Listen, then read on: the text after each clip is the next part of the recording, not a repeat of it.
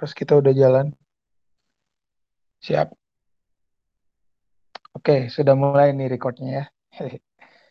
uh, selamat sore teman-teman semua yang uh, di mana pun teman-teman berada nih ada teman-teman dari Bandung juga, ada dari Jogja, ada UNY dari mana-mana lah. Selamat datang pokoknya untuk teman-teman. Ntar sambil kelasnya jalan bisa perkenalan diri aja lah di kolom chat kalau mau perkenalan kalau enggak ya udahlah ntar aja kenalannya. Uh, jadi di kelas yang kemarin di ruang diskusi kemarin kita udah ngebahas pengantar filsafat. Yang recall dikit lah ya. Jadi udah ngebahas kenapa sih kita belajar filsafat terus gunanya apa gitu kan. Ngapain gitu harus baca buku filsafat harus mikirin filsafat harus membicarakan filsafat itu udah clear lah semuanya udah dibahas dengan jelas sama diskusi juga udah didiskusin dengan jelas juga di kelas minggu kemarin. Untuk yang belum sempat hadir dan penasaran sama kelasnya bisa langsung lihat aja di di Spotify ya Spotify-nya LSFT langsung aja lah ya. Jadi diskusi kali ini di filsafat klasik 2 kita akan membicarakan filsafat kuno dan klasik gitu ya. Filsafat kuno dan klasik secara uh, umum dulu gitu. Kita karena di sini kan kebanyakan bukan teman-teman bukan dari mahasiswa filsafat uh, jadi kita bicarain yang lebih sederhana umum general terus juga yang lebih menyenangkan lah tanda kutip ya. Menyenangkan dan santai gitu kan. Jadi nggak mumet-mumet dulu lah. Ntar aja mumet-mumet kapan-kapan bisa atau mumetnya sendiri dulu lah. Jadi sekarang kita yang general dan umum dulu. Oke, bentar ya. Nah sebelum kita diskusiin filsuf dan karyanya ini, aku pengen nge-recall dikit untuk teman-teman LSFT yang baru gabung juga. Jadi ada tiga buku yang jadi acuan nih. Sebenarnya ada banyak buku yang jadi acuannya, jadi acuan untuk kelas filsafat dasar selama dua bulan ke depan. Cuma secara umum sih ada tiga ya yang bisa jadi acuan. Yang pertama yang paling kiri itu yang paling simpel ada bukunya Profesor Bertens ringkasan sejarah filsafat. Bis itu bisa dibeli tuh untuk uh, gambaran umum dan harganya murah juga itu 23.000 di sosial agensi. Jadi buat teman-teman yang belum sama sekali belum pernah pegang buku filsafat, baca itu dulu kayaknya asik tuh untuk memulai. Nah, kalau teman-teman yang udah udah pernah baca filsafat dan butuh pengantar yang lebih, bahkan bukan pengantar ya, butuh analisis filsafat yang lebih, itu bisa baca buku kedua, bukunya Bertrand Russell. Udah terkenal lah Russell tuh kan. Kayak semuanya udah tahu juga dia profesor matematika dari Cambridge, cuma profesor filsafat juga. Tuh kalau teman-teman yang udah baca filsafat pasti uh, seneng tuh baca Russell, apalagi yang suka filsafat analitik ya ntar lah kapan-kapan kita bahas filsafat analitik. Nah, eh, di buku ini Russell tuh sangat sangat sangat kom, apa ya sangat sangat komplit dan solid juga untuk menerangkan filsafat bahkan dari era kuno sampai era modern ya. Kalau nggak salah di akhir tuh sempat bahas-bahas uh, lupa deh. Nietzsche, bukan Nietzsche sih, nggak nyampe Nietzsche kemarin tuh. Sampai mana ya? Sampai oh ya sampai The Way ya sampai masuk filsafat analisis logis ala-ala analitik ya awal-awal filsafat analitik. Cuma ntar lah kita bahas lebih panjang lagi. Cuma ini bisa jadi acuan penting nih untuk teman-teman yang butuh pengantar lebih dalam. Nah yang ketiga ini juga lebih asik dari John Burnett dia uh, profesor studi klasik ya. Kalau nggak salah profesor studi klasik ya. Sama bukunya Edward uh, Zeller yang terakhir tuh udah ada di PDF di grup ya udah aku copy juga link drive-nya bisa dicek tuh semua referensinya udah komplit di situ. Baiklah, kita langsung mulai aja lah ya. Nah, ini secara singkat dulu kita mulai. Jadi seperti penjelasan di diskusi kemarin gitu. Kalau kita bertanya, kenapa sih acuan filsafat filsafat barat khususnya ya selalu ngacunya ke Yunani gitu emang di Yunani itu ada apa sampai segitu pentingnya kita bahas-bahas terus gitu kan? Bahkan sampai hari ini di semua kelas apa pun jurusan teman-teman ya di sini kan ada yang jurusannya sejarah jurusan ilmu pendidikan eh fakultas ilmu pendidikan maksudnya ada fakultas teknik bahkan di room ini. Kalau teman-teman semua tanya dan dapat mata kuliah filsafat ilmu itu kan biasanya dimulainya dari Yunani ya entah itu bahasnya uh, Thales gitu kan Anaximenes atau segala macam Demokritos atau bahasnya Plato Socrates yang lebih ini lagi. Itu kan pasti dari Yunani gitu. Nah kalau minggu kemarin kita udah bahas tuh bahwa di Yunani ini pada mulanya terjadi sebuah upaya untuk mensistematisasikan ya me, apa ya membuat sistematik membuat sistematika dari filsafat gitu. Yang tadinya filsafat ini bicara soal hal-hal yang mitologis begitu atau bahkan lokal wisdom bicara tentang kearifan uh, masyarakat lokal gitu kan atau dalam konteks Yunani bicara etika lokal gitu ya. Yang tadinya seperti itu yang bisa kita ketemukan di filsafat Jawa juga filsafat Sunda filsafat di Bugis gitu. Itu kan sama-sama lokal wisdom gitu kan. Yang ya bisa disebut kalau pakai standarnya filsafat barat mungkin banyak yang menyebut sarjana-sarjana baik yang menyebutnya tidak terlalu sistematik ya nggak ngurut-ngurut banget terus nggak ya walaupun ada sistematikanya jelas cuma kalau dibandingkan secara struktural konstruksi apa ya kalau dibaratkan bangunan lah filsafat yang tadi ku sebutkan itu kalau dibandingkan filsafat Yunani pada uh, mulanya itu berbeda. Ntar kita bisa bahas banyak di sini di bagian ini. Jadi itulah kenapa kita memulai dari filsafat Yunani.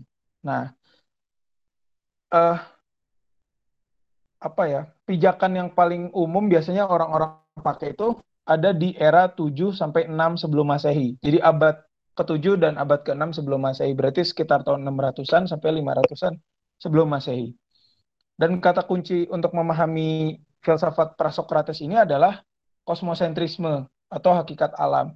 Jadi filsuf-filsuf era itu mencoba mencari penjelasan kenapa alam semesta ini ada, kenapa pohon-pohon ini ada, kenapa sungai itu ada, terus kenapa uh, dunia kita bisa terbentuk. Itu tuh asal mulanya dari mana. Nah di zaman itu kan belum ada fisika modern kayak kita ya, belum ada teori-teori kayak Big Bang kayak atau teori-teori canggih untuk men menjelaskan kenapa dunia kita bisa terbentuk ya. Itu apa ya? Dari 600 tahun sebelum Masehi itu kan ya orang belum punya sistematika uh, teknologi dan sains yang secanggih hari ini. Jadi cara mereka untuk mengetahui ya bukan belajar IPA, bukan kuliah jurusan biologi karena belum ada kan. Nah, cara mereka adalah bertanya dan mencoba cari tahu dengan mengamati secara langsung apa yang ada di sekitarnya. Gitu. Jadi ringkasnya gitulah.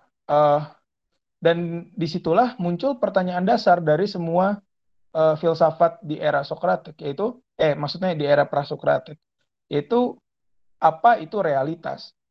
Dan masing-masing filsuf punya versinya sendiri tentang realitas itu apa, gitu kan? Apa itu kenyataan?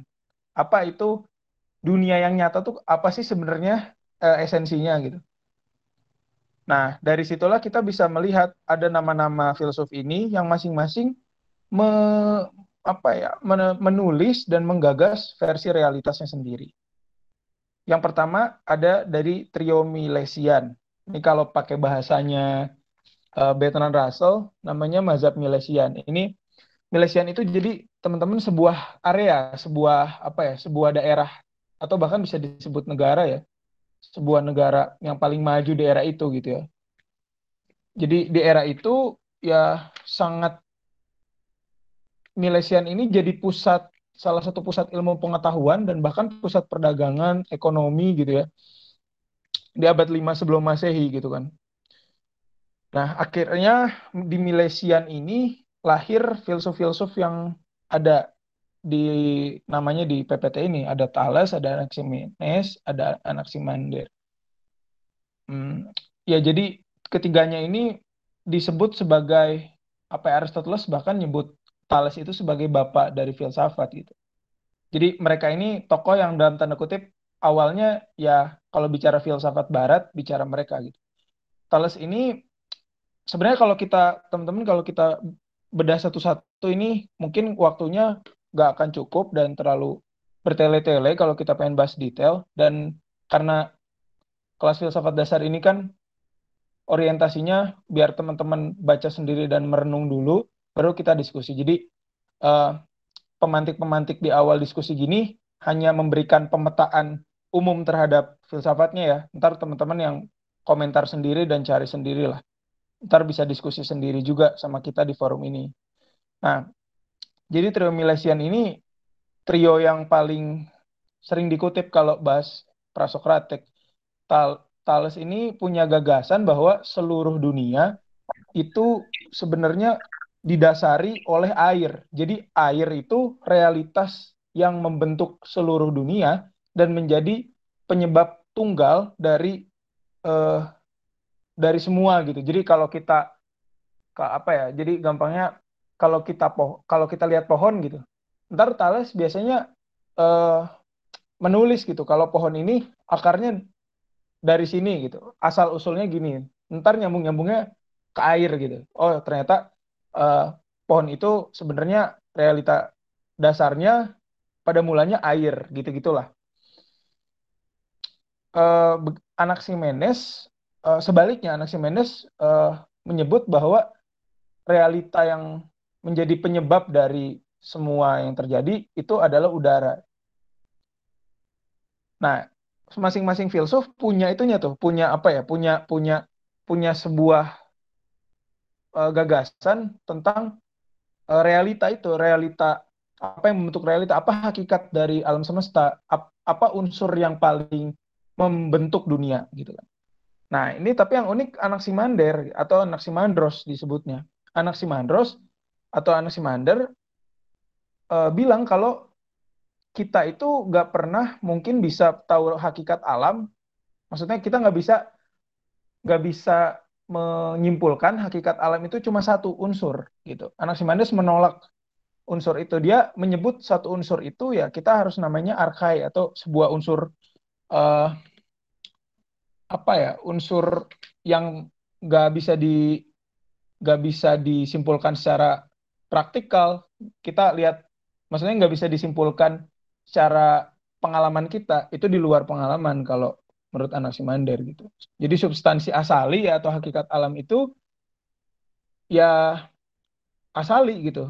Ya nggak bisa secara nyata kita lihat. Gitu. Jadi apalagi lebih jauh lagi dia bilang kalau semua unsur itu saling beroposisi, jadi saling berlawanan. Dan karena itu mereka saling uh, membentuk gitu. Jadi ada kalau pakai bahasanya Bertrand Russell ada namanya perselisihan kosmis gitulah, yang saling yang membuat si unsur-unsur yang bertentangan itu saling membentuk sebuah uh, proses yaitu namanya proses dunia. Ya gitulah, ntar kita bisa bahas lain kali. Terus kita lanjut ada pemikir juga yang namanya Heraklitos.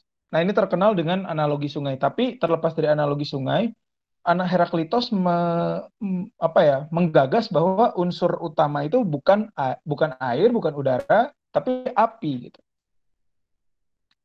Nah, begitu juga dengan Demokritos. Demokritos uh, hampir sama sama Anaximandros. Dia nggak me, dia malah mengkritik uh, sebuah gagasan yang bilang kalau uh, realita asali itu hakikat alam ini cuma satu unsur. Kalau Demokritos bilangnya unsur-unsur itu ya hal yang acak gitu dan hal yang kecil. Gak bisa kita lihat dengan mata. Unsur-unsur itu namanya atom. Nanti di fisika modern dikembangin nih teori atom lebih lebih maju lagi. Cuma nggak akan kita bahas banyak lah. Atom ini ya sebenarnya kan bahasa Yunani ya. A, A itu tidak, atom itu dibelah. Jadi atom itu sebuah entitas, sebuah sebuah ide, bukan sebuah ide ya, sebuah substansi ya, sebuah hal yang nggak bisa dibelah dan dia kecil banget, tapi membentuk realitas. Dia partikel-partikel yang digabungin jadi benda gitu. Ibaratnya kalau bicara apa ya, bicara bicara misalkan buku gitu, kita anggap membedah buku pakai teorinya Demokritos gitu ya. Buku buku ini ya bukan terdiri dari api kalau kata Demokritos, tapi buku ini kalau kita bedah sampulnya kalau kita kupas lah kalau ibaratnya lagi ngupas jeruk nih kita sekarang ngupas buku gitu bukunya kita bedah satu-satu kita kupasin satu-satu kan unsurnya eh ketemu nih sampul bukunya kita lepas Eh ketemu nih plastiknya, pembungkusnya kita lepas. Eh ketemu nih uh, benang yang menjahit antar uh, apa antar jilitan bukunya kita lepas. Dan kita akhirnya menemukan buku itu kumpulan kertas. Kalau kertasnya kita robek-robek, kecil-kecil, kita lihat oh buku itu ternyata kumpulan dari kertas yang maha kecil misalkan atau apalah bahasa ilmiah atau dari serat-serat serat-serat kertas gitu kan. Nah, jadi buku itu atomnya adalah serat-serat kertas itu. Ya, mungkin analogi gampangnya kayak gitulah. Nah, eh, dari semua filsuf yang tadi kita bahas, ada satu persamaan yaitu mereka sedang mencoba membuat sistematika, membuat penjelasan yang ngurut dan penjelasan yang dalam tanda kutip sesuai logika, sesuai rasio ya, sesuai akal budi gitu. Karena konteksnya di era itu eh, orang-orang ketika menjelaskan asal usul alam semesta, orang-orang memakai dalil-dalil mitologis gitu ya. Jadi di mitologi Yunani ada nih, misalkan oh dewa ini nikah sama ini, oh jadilah alam semesta gitu kan. Atau di agama-agama kan oh Tuhan yang membentuk bumi gitu. Oh Tuhan yang menciptakan bumi gitu. Atau oh Tuhan yang me, apa ya? Hakikat alam ini adalah penciptaan Tuhan misalkan. Jadi yang membentuk realitas kita itu Tuhan. Nah, para filsuf ini mencoba uh, menjelaskan uh, pembentukan alam semesta ini melalui eh, hal-hal uh, yang hal-hal yang dalam tanda kutip bisa diterima sama akal dan meng, didasari oleh pengamatan atau pengalaman. Nah, nih, biar ringkas kita langsung lanjut aja lah. Jadi kata kunci di sini kosmosentrisme. Jadi filsafat sebelum Sokrates ini berpusat, sentris, sentris itu pusat, berpusat pada kosmos, pada alam semesta. Dan pada ya pada kinerja alam dan pada uh, proses alam in, alam bergerak aja gitu. Nah, kita lanjut. Loh, loh, loh, kok nggak bisa ya? Ntar ya.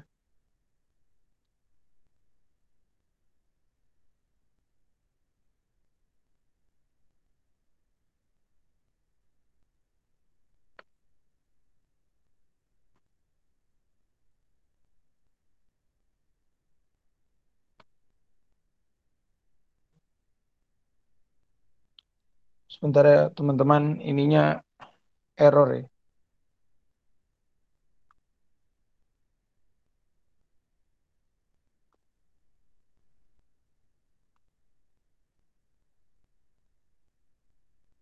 I, iya ini dia berhenti ya si layarnya. Tar, tar, tar.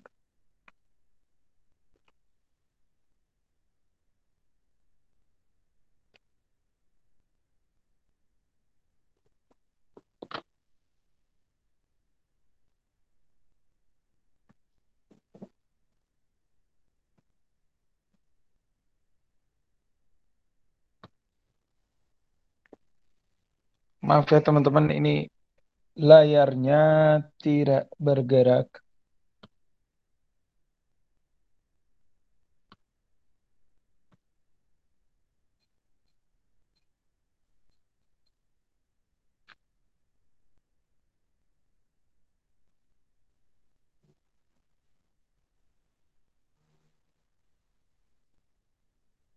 Nah, ini kalau sekarang udah muncul ya. Oke, baik, langsung lanjut aja ya. Jadi uh, sebenarnya apa yang kita tadi lihat atau apa yang kita baca uh, seminggu terakhir soal filsafat alam, uh, filsafat kuno, prasokratik itu uh, dalam tanda kutip mengalami perubahan ya. Jadi uh, yang tadinya bahas tentang alam, tentang uh, realitas uh, realitas kosmologis ya realitas alam gitu itu berubah gitu semenjak uh, eranya Sokratik. Nah, tadi kita lihat uh, sebuah gambar ya, sebuah sebuah lukisan tentang kematian Sokrates. Nanti kita bahas. Nah, ada beberapa kata kunci tentang filsafatnya Sokrates. Ini mungkin uh, aku akan sampaikan ringkas banget aja karena waktunya udah jam segini. Jadi Socrates ini uh, kurang lebih kalau kita ringkas ini punya beberapa gagasan utama. Yang pertama antroposentrisme. Ya walaupun di era itu antroposentrisme enggak enggak dipahami secara struktural seperti antroposentris antroposentrisme hari ini. Cuma ada pergeseran tuh tadi kosmosentrisme, semua pusatnya itu alam semesta, semua pusatnya itu uh, fenomena alam itu berubah jadi tentang manusia. Jadi filsafat di era ini ditandai dengan uh, kemunculan gagasan dan upaya untuk mencari pengetahuan dan upaya untuk mencari uh, mencari apa ya mencari makna gitu ya mencari arti tentang manusia. Nah di sinilah filsafat-filsafat tentang moral, etika itu mulai di dipelajari, mulai digeluti. Socrates pada pada pada awalnya itu apa ya gini, Socrates dikenal sebagai filsuf yang tidak menuliskan secara langsung pemikirannya. Berbeda kayak Aristoteles misalkan, dia membuat banyak sekali buku dan sistematis banget penulisannya gitu ya, dan terstruktur banget gitu, terkonsep banget tentang ide-idenya sendiri. Nah, kalau Socrates ini enggak. Socrates lebih suka berkeliling pasar dan bertanya gitu. Socrates lebih suka keliling-keliling pasar gitu terus bertanya kepada gang jeruk apa itu hidup? gitu. Terus kenapa kamu jual jeruk? misalkan ya. Dari hal-hal yang sehari-hari itu jadi hal-hal yang lebih serius lagi. Dan dia dikenal sebagai dalam tanda kutip orang yang bijaksana di Athena gitu ya di di tempat dia tinggal gitu. Kebijaksanaannya kebijaksanaan Socrates ini sebenarnya lahir ketika dia berbincang dengan banyak orang dan dia selalu bertanya gitu. Sekalipun dia menjawab ya akhirnya jawaban itu enggak sebuah jawaban final. Itu jawaban yang terus juga dipertanyakan dan didialogkan. Akhirnya muncullah konsep-konsep seperti uh, berikut ya tentang moralitas gitu. Misalkan Socrates dalam percakapan dengan murid-muridnya itu selalu mempertanyakan gitu ya. Sebenarnya adil ini apa sih? Apa yang disebut adil? Apa yang disebut nggak adil? Dan di situ tergagasan-gagasan yang muncul. Ter, tapi kita nggak banyak bahas lah biar ini ringkas dan cepat aja. Biar lebih baik diskusi juga. Terus uh, masuk juga Socrates mempertanyakan konsep-konsep tentang uh, teologi ya, konsep-konsep tentang Tuhan dan tentang mitos, mitologi ya, tentang kepercayaan-kepercayaan di era itu. Biasanya di era itu semua uh, enggak semua, maksudnya umumnya orang percaya kepada uh, kepada kepercayaan dewa-dewa ya. Jadi kalau teman-teman suka uh, Yunani ya suka pernah pernah menggeluti bacaan tentang Yunani pasti tahu gitu ada misalkan Atlas dan dewa-dewa lain lah. Atlas ini kan dipercaya oleh orang-orang Yunani sebagai tokoh yang memanggul bumi gitu ya. Jadi Atlas uh, tangannya itu memanggul bumi biar bumi gak jatuh. Jadi gempa bumi itu kalau menurut orang-orang yang percaya hmm, yang percaya Atlas, yang percaya tentang dewa-dewa Yunani, gempa bumi itu disebabkan karena Atlas itu bergoyang, misalkan dia bergerak gitu. Nah, itulah gempa. Dan Atlas ini dipercaya memanggul bumi tapi di pijakannya bukan tanah, tapi eh, pijakannya itu kura-kura gitu ya. Jadi ya mitologi lah seperti semacam Sangkuriang kalau di Sunda gitu ya atau di Jawa ada mitos-mitos lain lah ya bisa kita sebut lah. Nah yang seperti itu. Nah Socrates juga di era itu mempertanyakan gitu, mempertanyakan mitos-mitos seperti itu. Di salah satu dialognya Socrates bertanya gitu kan, ini Atlas kan berdiri di di kura-kura.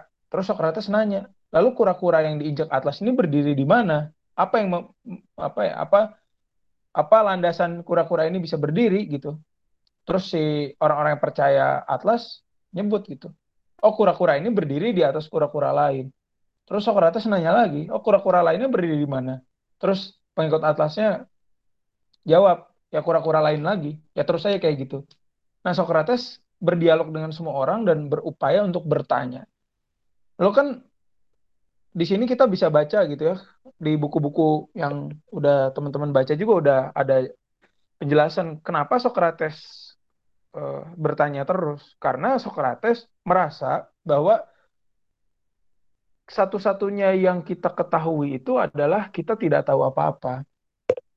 Jadi di sini muncul konsep analitik gitu ya, bahwa ternyata tahu dalam tanda kutip ya, tahu mengetahui sesuatu itu nggak ada. Karena pada akhirnya pengetahuan kita itu ya akan berakhir pada ketidaktahuan juga ketika kita mempertanyakan apa yang kita tahu. Kita akan terus-terus bertanya. Gitu kan?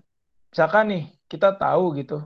Ini terutama bukan hal praktikal ya, hal yang lebih ke ide misalkan tentang konsep apa ya konsep adil gitu emang adil ada ah masa sih adil ada gitu terus kita lihat misalkan kenyataan proses hukum di sekitar kita gitu ternyata praktik tentang keadilan itu misalkan kita melihat fakta objektif ternyata nggak ada atau nilai ideal tentang adil itu jangan-jangan hanya kesepakatan kesepakatan wacana yang nggak ada gitu nah yang hal seperti itu tuh sebuah analisis awal-awal dari filsafatnya Socrates. Nanti kita bicara yang lebih lanjut lah. Dan satu hal sederhana yang bisa kita pahami adalah ketika kita merasa pintar dalam momen itulah kita itu sebenarnya nggak bijak dan dalam tanda kutip bodoh gitu. Karena kalau menurut Socrates kan ketika kita eh satu-satunya hal yang kita tahu itu kita nggak tahu apa-apa gitu. Oke, lanjut deh. Loh, ini kok nggak bisa gerak lagi ya layar.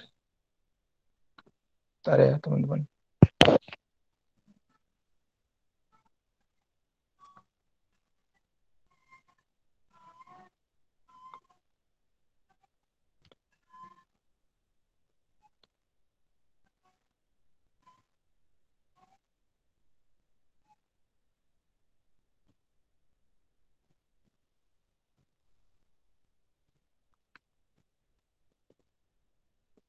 Oh ya, untuk teman-teman yang ini apa ya, yang misalkan uh, saya terlalu cepat atau gimana atau ada yang kurang jelas, langsung potong aja, bisa langsung ketik di chat aja atau ngomong gitu.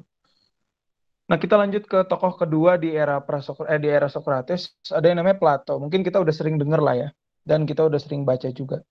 Jadi Plato ini dikenal dengan konsep dunia ide dan dunia pengalaman.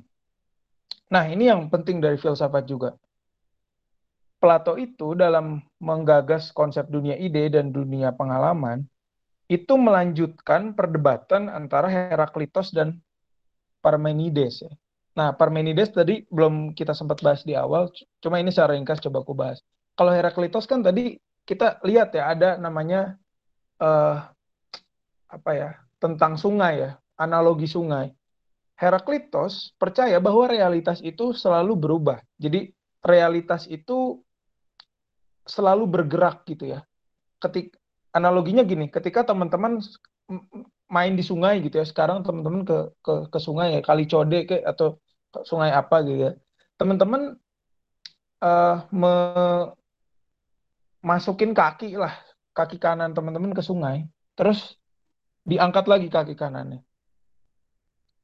Terus teman-teman masukin lagi kaki kanan ke sungai.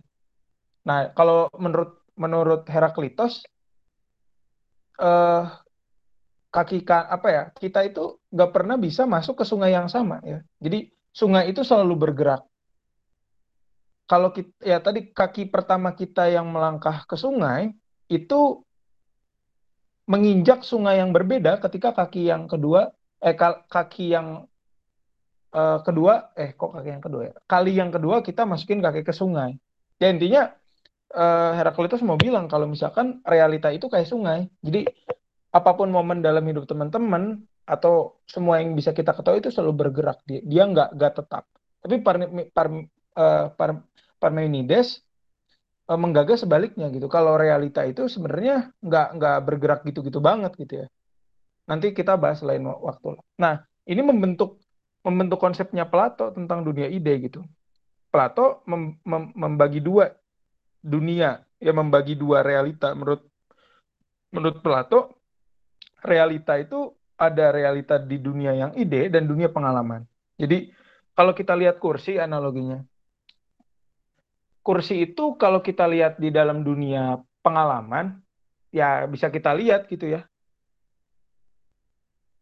Tapi anggap kita sama sekali peradaban kita ini nggak nyampe untuk bikin kursi misalkan. Dan teman-teman selama hidup teman-teman nggak pernah lihat kursi gitu. Nah kalau menurut Plato, kursinya tetap ada sebagai konsep di dunia ideal, tapi secara dunia real nggak ada. Nah ini mungkin konsep yang ngawang ya, nantilah kita tajamin aja ini soalnya harus diskusi kalau bahas yang begini. Itu juga Plato juga pada akhirnya membentuk konsep-konsep yang lain ya, nggak cuma tentang realita seperti filsuf-filsuf sebelum yang kita bahas, tapi tentang politik negara, tentang uh, bagaimana uh, keadilan itu bisa diciptakan melalui sistem dan bla bla bla lah. Itu Plato menggagas itu. Terus Plato juga bikin konsep pendidikan ya. Jadi Plato bikin uh, dalam tanda kutip sekolah, bikin akademi kalau bahasanya Plato akademinya. Jadi Plato selain dia membahas tentang hal-hal perdebatan yang filosofis di era itu ya tentang ide, tentang pengalaman, tentang realita, tapi dia juga membentuk sekolah. Plato juga bikin sebuah uh, apa ya, sebuah sebuah sistem logika gitu. Kalau sekarang kita kenalnya logika atau di matematika kita belajar kan logika gitu. Plato juga punya gagasan tentang itu banyak sih. Nah, tapi kalau bahas sekarang eh, nggak uh, akan banyak bisa kita bahas. Nah, selanjutnya filsuf lain itu Aristoteles. Jadi uh, Plato dan Aristoteles ini sebenarnya muridnya Socrates. Jadi mereka dua-duanya belajar ke Socrates. Nah, kalau Plato tadi bikin teori, bikin konsep tentang dunia ide bahwa walaupun dunia pengalaman ini apa ya, secara kita nggak mengalami sebuah pengalaman, kalau menurut Plato ada dunia di luar sana yang sebenarnya uh, asli ya dalam tanda kutip sebenarnya lebih substansial daripada dunia hari ini. Kalau Socrates eh Socrates sorry Aristoteles sebaliknya Aristoteles menggagas kalau dunia kita lah hari ini dunia yang kita alami sehari-hari ini yang real gitu. Realita itu ya bukan ada di dunia yang jauh di sana tapi apa yang kita ketemui gitu. Jadi sebenarnya kalau kita lihat ya teman-teman gagasan dari awal tadi gitu dari slide pertama sampai slide hari ya slide sekarang kita bisa ngelihat gitu. Kalau sebenarnya masing-masing filosof ini saling membantah satu sama lain saling mendebat dan saling apa ya saling nggak setuju dengan gagasan satu sama lain gitu kan. Bahkan gurunya sama nih Socrates tapi muridnya bisa beda. Plato gagas dunia ide dan dunia pengalaman dunia ideal ya, dunia ide Platonian gitu orang-orang nyebutnya. Tapi kalau Aristoteles sebaliknya gitu. Dunia pengalaman lah yang real, substansi realita itu dunia hari ini, dunia yang kita lihat bukan dunia yang di luar sana. Itu kan artinya wajib gitu dalam filsafat tuh untuk untuk untuk saling menggagas dan saling mendebat dan saling berargumentasi. Terus Aristoteles juga um, menggagas konsep metafisika gitu ya. Sebuah konsep uh, yang sebenarnya metafisika ini mengkritik konsepnya Plato gitu ya. Uh, Bertrand Russell nulis satu satu kalimat unik tentang konsep metafisikanya Aristoteles gitu. Russell nulisnya gini. Uh, Aristoteles sedang mengkritik Plato, sedang mengkritik dunia idealnya Plato ketika Aristoteles mempertanyakan lah, kalau misalkan kita bilang ada dunia ideal dan dunia nyata, jadi perlu ada orang lain dong di luar dunia ideal dan dunia nyata ini yang menentukan apa yang disebut dunia ideal dan apa yang disebut dunia nyata, gitu kan. Jadi menurut Aristoteles, udahlah nggak perlu kita ngomongin dunia, bukan udahlah nggak perlu ya, maksudnya jangan-jangan gitu ya, ada kita harus jadi orang lain gitu yang di luar konsepnya, di luar dunia ideal dan dunia nyata untuk bilang, oh ini ternyata dunia ideal dan mengklasifikasikan itu, mengkelompokkan sesuatu, oh ini dunia ideal, oh ini dunia yang nyata gitu. Ah, begitulah, mungkin kita bahas lain kali tentang ini soalnya kalau kita bahas satu-satu konsepnya tuh nggak akan kondusif. Ini pemetaan singkat aja. Nah, kita tadi mungkin teman-teman yang baru pertama kali belajar filsafat tadi mungkin sedikit bingung ya ini ini orang bahas apa gitu ya. Cuma di sini setiap kali kita setiap kali kelas ini berlangsung di akhir eh, kita akan selalu berusaha mem, apa ya, me, mensederhanakan dan membuat ini jadi lebih praktis gitu. Tanpa mengurangi substansinya, tanpa mengurangi uh, esensinya gitu. Pertanyaan pertama, terus gimana eksperimen praktikalnya? Gimana kita bisa ngertiin itu semua di dunia sehari-hari kita gitu ya. Ketika kuliah, ketika lagi nongkrong atau ketika lagi ngapain gitu nih gimana praktekinnya. Nah, yang pertama gini.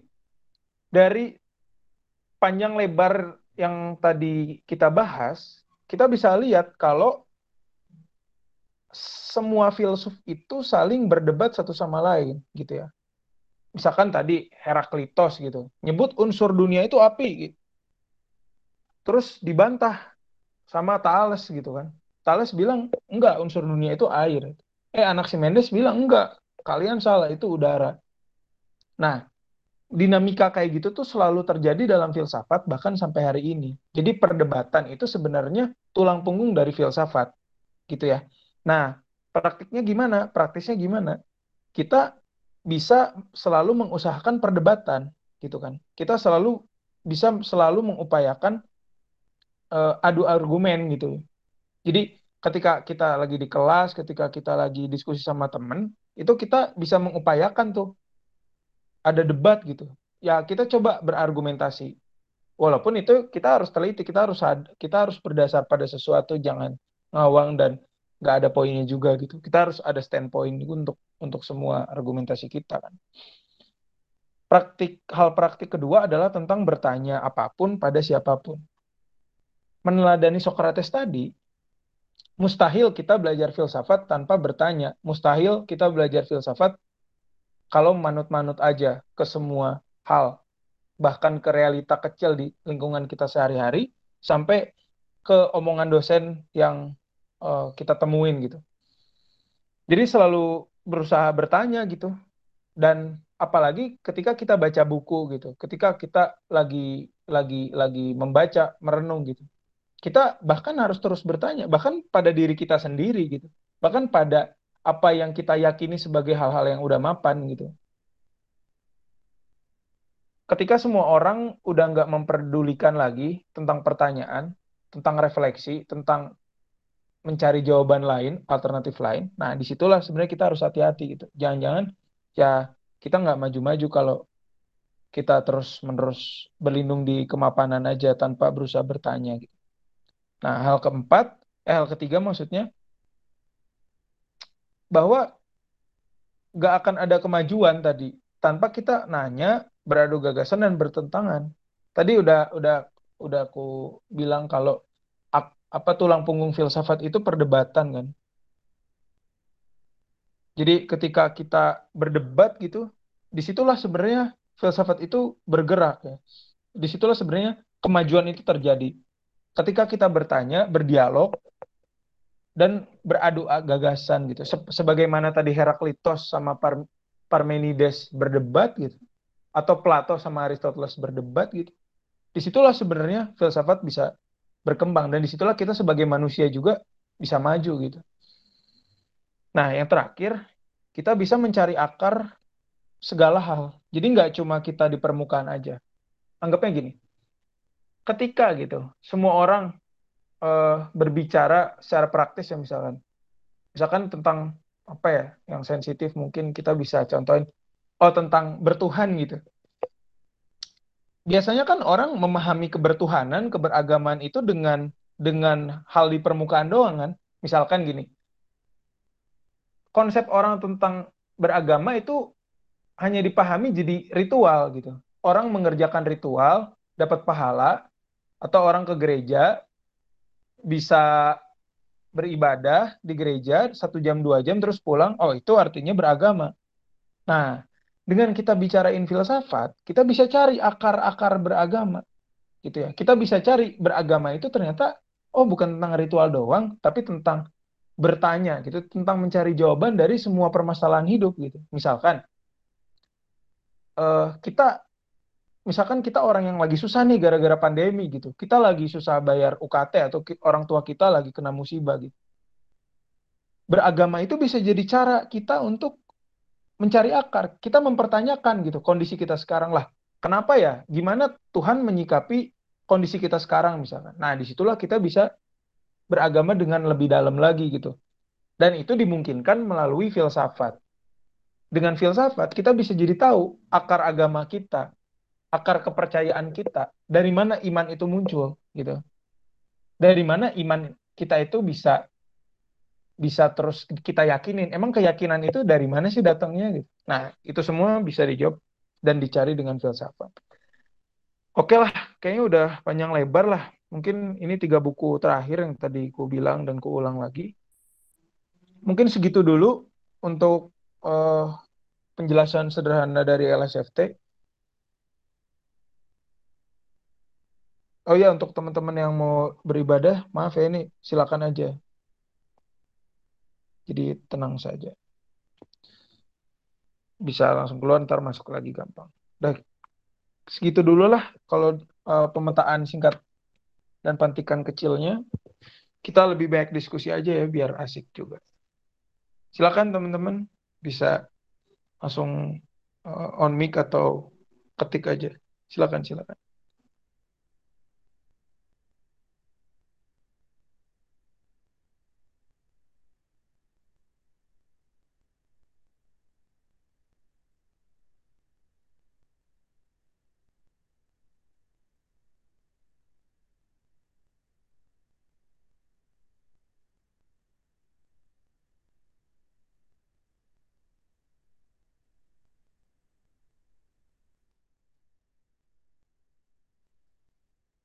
Tika, Tika, maaf Tika, boleh matiin record dulu biar kita bisa langsung diskusi.